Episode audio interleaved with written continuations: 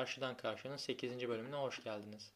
Bu bölümde 1-7 Mart 2021 tarihleri arasındaki dünya gündemini konuşacağız.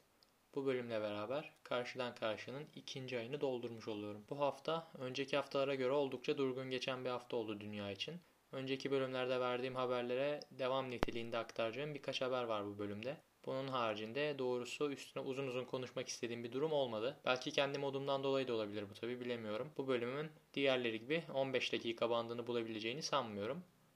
Bu hafta ikiye ayırdım bülteni. Virüs haberleri ve diğer konular. Aktaracağım bütün haberleri Podcast Line isimdeki Twitter sayfasında bulabileceğinizi hatırlatarak 8. bölümün haberlerine virüsle alakalı olanlarla giriş yapıyorum.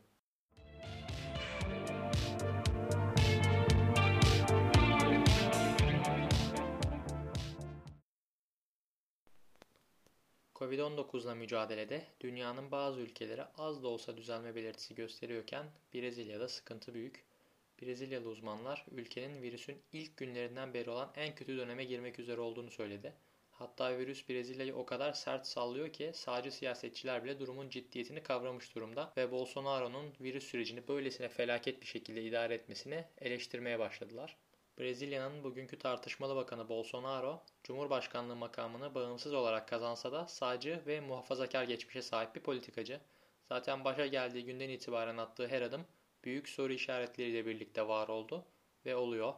Virüse karşı da yokmuş gibi davranma taktiğini benimseyen ve hatta virüsü geçirmesine karşın bu tutumundan geri adım atmayan Bolsonaro, Brezilya halkına düpedüz ihanet ediyor gibi görünüyor. Geçtiğimiz cuma Bolsonaro sokağa çıkma yasağı uygulanan Kuzey Eyaleti Ceara'da bir miting düzenledi. Özellikle bu mitingin zamanlaması itibariyle yoğun eleştirildi. Guardian haberinde Brezilya sokaklarına Bolsonaro'nun istifasını isteyen çok sayıda grafiti yapıldığı kaydediliyor. Ben Brezilya halkına sabır diliyorum buradan. Benzer tandansta bir ihmalkarlık haberi de Teksas'tan. Teksas'ın Cumhuriyetçi valisi Greg Abbott, eyaletin 10 Mart itibariyle %100 normale döneceğini ve eyaletteki her yerin açılacağını söyledi. Hadi tamam buna diyorum ki Birleşik Devletler müthiş hızlı şekilde aşılama yapıyor. İşler yolunda. Valinin dediğine göre hastanelere başvuru da azalmış. Yani elbette bir gün bütün işletmelerin açılması gerekecek. O gün gayet bugün olabilir Texas için. Fakat olay sadece dükkanların açılması değil. Abbott maske zorunluluğunu da kaldırdığını söylüyor. İşte bu korkunç bir karar olabilir çünkü Amerika'da virüsün başından beri abidik gubidik işler yapıp hiçbir şeyi iplemeyen Adına da genelde libertaryen denen canavar bir güruh var. Bunlar herhangi bir e, virüs uygulamasını kabul etmiyor. Hatta kimi zaman virüsü reddediyorlar. Varlığına inanmıyorlar.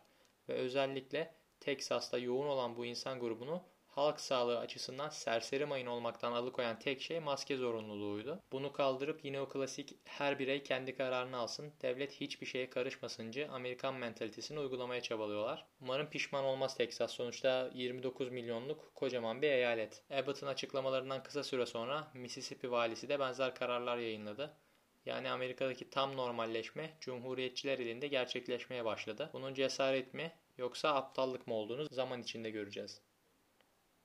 Uluslararası Af Örgütü yani Amnesty International geride bıraktığımız bir senelik virüs sürecinde en az 17 bin sağlık çalışanının hayatını kaybettiğini duyurdu. Bu dünyada her yarım saatte bir Covid-19'dan ötürü hayatını kaybeden bir sağlık çalışanı olduğu anlamına geliyor. Bu haber öncesinde verdiğim iki habere bir de bu pencereden değerlendirmek faydalı olabilir. Zira ben de her insan gibi sıkıldım virüsten ve evde kalmaktan ne bileyim Bomonti adaya gidememekten falan ama durum ciddi sonuç olarak.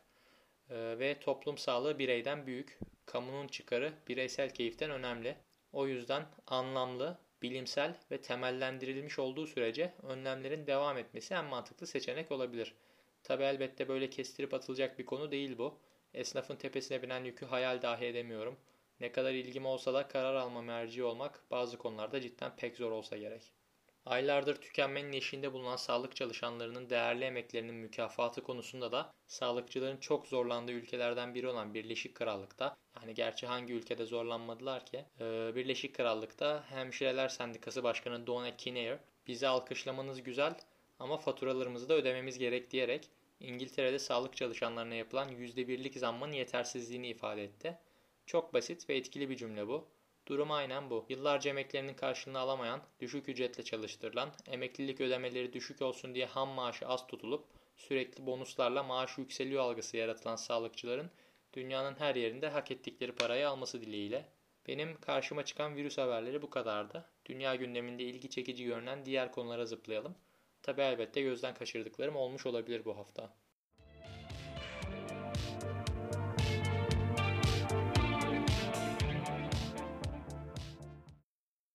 Eski Fransa Cumhurbaşkanı Nicolas Sarkozy yolsuzluktan suçlu bulundu ve biri cezaevinde olmak üzere 3 yıl hapse mahkum edildi. Fakat bu 3 yılın ikisi ertelendi ve karar 1 yıllık ev hapsi olarak düzenlendi. Bunda tabi Sarkozy'nin 66 yaşında olmasının payı da var. Böylece Sarkozy Fransa'da yolsuzluktan hüküm giyen ilk cumhurbaşkanı oldu. Tabi 5. Cumhuriyet'ten bahsediyoruz. Zira geçmişteki Fransız hükümetlerinde yolsuzluktan ya da halka ihanetten hüküm giyenlere ne olduğunu hepimiz biliyoruz sanırım. Elbette dünyanın her yerinde olduğu gibi Fransa'da da iyi gitmeyen, eksik olan şeyler var. Bunları geçtiğimiz bölümlerde de konuştuk. Ama halen bazı şeyler taş gibi işliyor. Zaten hemen her hafta Fransa'dan bir eylem ve sivil toplum hareketliliği haberi çıkıyor biliyorsunuz. Kamunun bilinçli hareket ettiği ve devlet üzerinde belirli bir yaptırım gücü olan ülkelerden Fransa. Bu sebeple Fransız hukuku zor görünen bu kararları büyük bir soğukkanlılıkla alabiliyor. Eski Cumhurbaşkanı'na verilen bu ceza da bunun göstergesi. Sarkozy'nin suçu müdahil olduğu davanın hakiminden davaya dair bilgi alması. Bunu hakimi daha iyi yere tayin etme vaadiyle gerçekleştiriyor. Bu iletişimi de elbette bizzat değil avukatı aracılığıyla yürütmüş Sarkozy ve bu hafta hem Sarkozy hem avukatı hem de hakim aynı cezaya çarptırıldı. Sarkozy'nin ismi Cumhuriyetçiler arasında 2022 adaylığı için en konu anılmaya başlamıştı. Ama bu kararla beraber muhtemelen Sarkozy'nin ve Cumhuriyetçilerin bu umutları da sönmüş oldu.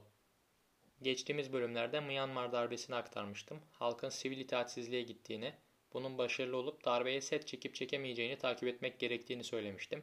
Bugün gelinen noktada halk direnmeye çabalıyor ama Myanmar güçleri halka ateş açtı ve pek çok insanın ölümüne sebep oldu. İki hafta önce konuşurken darbenin başarılı olup olamayacağı belli değildi ama muhtemelen başarılı olduğu gibi görünüyordu. Gün itibariyle Myanmar darbesinin olanca yıkıcılığıyla başarılı olduğunu ve Junta'nın koltuğa rahatça yayıldığını söyleyebiliriz. Çarşamba günü gösterilerde tamı tamına 38 Myanmar vatandaşının öldürüldüğünü söylüyor Birleşmiş Milletler. Protestocular arasında gençler yoğunlukta. Öldürülen Myanmarlıların arasında da 16 yaşındaki Nay Myo Aung da bulunuyor. 20'li yaşlardaki pek çok insanın ordu tarafından üzerlerine ateş açılarak öldürüldüğü kaydediliyor Myanmar'da. Myanmar ordusunun yönettiği çeşitli YouTube kanalları da YouTube tarafından kapatıldı hafta içinde.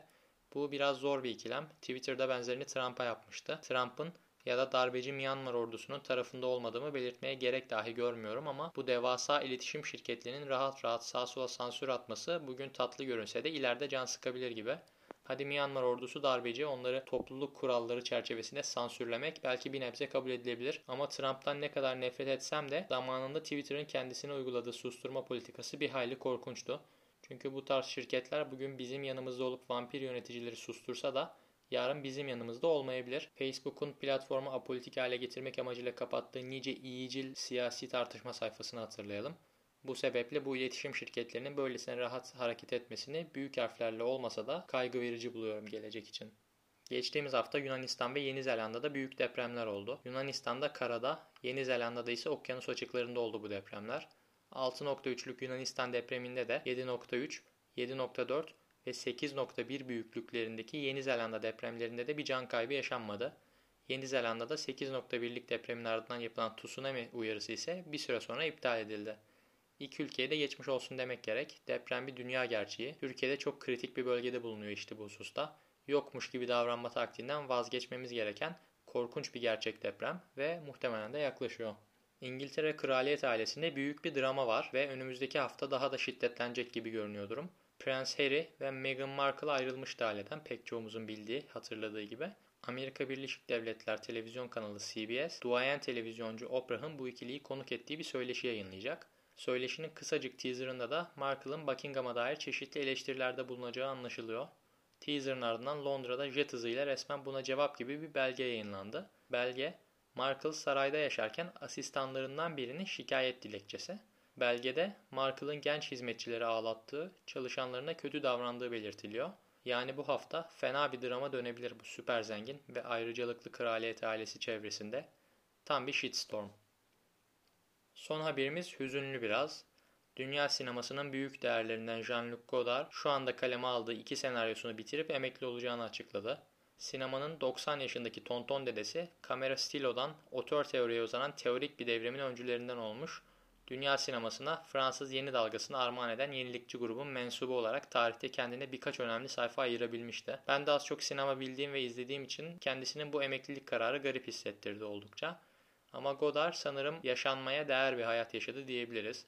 Politik bir figürdü, belirli bir etki alanı vardı kendi tarzına sahipti. Varda'dan Belmondo'ya nice ikonik isimle aynı masada oturdu, fikirler paylaştı. O meşhur prolarından binlerce içti. Ben canı gönülden teşekkür ediyorum kendisine Jean-Luc Godard olduğu için. Elbette odağını kaybettiği, birkaç geri adım birden attığı işleri de var. Onlar da nazar boncuğu olarak kalsın. Sinemadan bir Jean-Luc Godard geçti. Bu haftaki haberlerimizin sonuna geldik. Haftanın şarkısı, filmi ve bilgisine geçip bölümü bitirelim.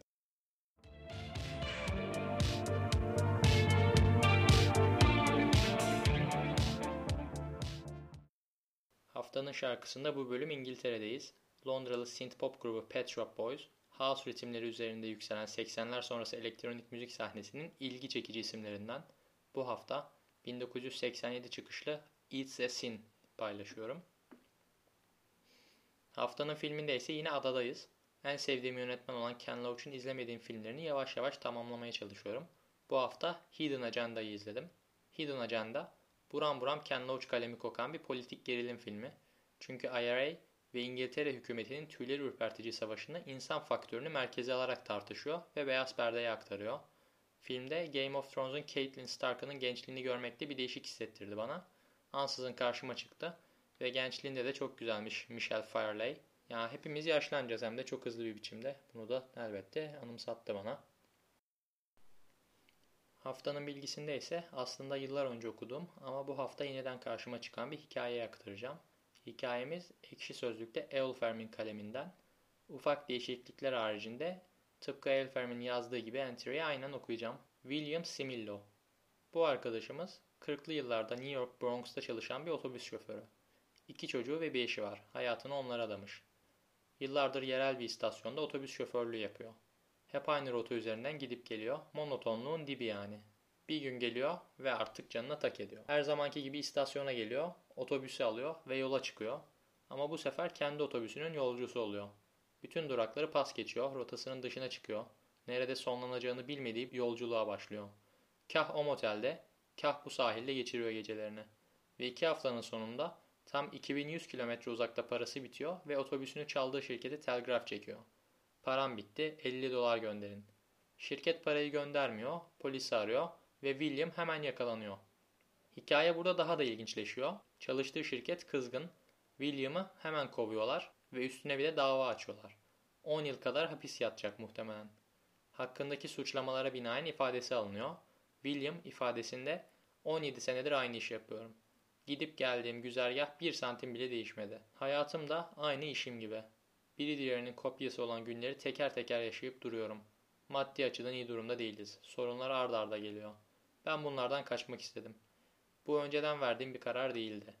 Yola çıktığım an hissettim. Oğlum bugün o gün dedim. Her zamanki gibi sola dönmek yerine sağa kırdım ve yola çıktım. Bunu neden yaptığımı size açıklayamam. Çünkü kendime de açıklayamıyorum ama pişman değilim diyor. Bu ifadeden sonra William tutuklanıyor ve hapse gönderiliyor ve hakikaten pişman değil. Gülümsüyor götürülürken. Hikaye gazeteler aracılığıyla halka duyuruluyor. Beklenmedik bir şekilde halk William'a destek oluyor. Hikayesi yayıldıkça adam iyice ünlü oluyor. Her gün insanlar o meşhur otobüsü görmeye geliyor ve William'ın davasını takip etmeye başlıyor. Şirket halkın baskısına daha fazla dayanamıyor ve davasını geri çekiyor. Üstüne bir de bir daha yapmamak kaydıyla işini de geri veriyor. William iyice kahramanlaşıyor. Takip eden günlerde gazeteler, dergiler William Similio'nun hayatını duyurmak için sık sık istasyona geliyorlar. İş arkadaşları bir anda William'ın en iyi arkadaşları oluyor. William ülke çapında tanınmak istenen birisi oluyor. Faya Emerson'ın televizyon programına konuk ediyorlar. Hikayesini herkes dinliyor. O kadar da ilginç bir iş yapmamış olmasına rağmen bir anda tüm ülkenin gündemine oturuyor. Yazar Eilferm'e göre bunun nedeni, ki bana da mantıklı gelen bu, herkesin içinden geçeni yapmış olması. İnsanlar o yüzden onu kendi kahramanları olarak görüyorlar. Süper gücü yok, seksi, yakışıklı ya da genç değil ama cesareti ortada. Hep beklediğim o günün hiç gelmeyeceğini anlamıştım. Sola dönmek yerine direksiyonu sağa kırdım diyor. Ondan bekleneni değil, o an canının istediğini yapmış ve bundan pişman olmadım diyor. Bu kadar basit bir hikaye böylesine güçlü bir etki yaratıyor. Gerçekten çok ilginç. Soruyorlar. İleride aynı şeyi yapma ihtimalin var mı? Cevap Hiçbir zaman ilki kadar eğlenceli olmaz. O yüzden böyle bir şeyi tekrar yapmam. Saygılar William. Gelecek hafta görüşmek üzere.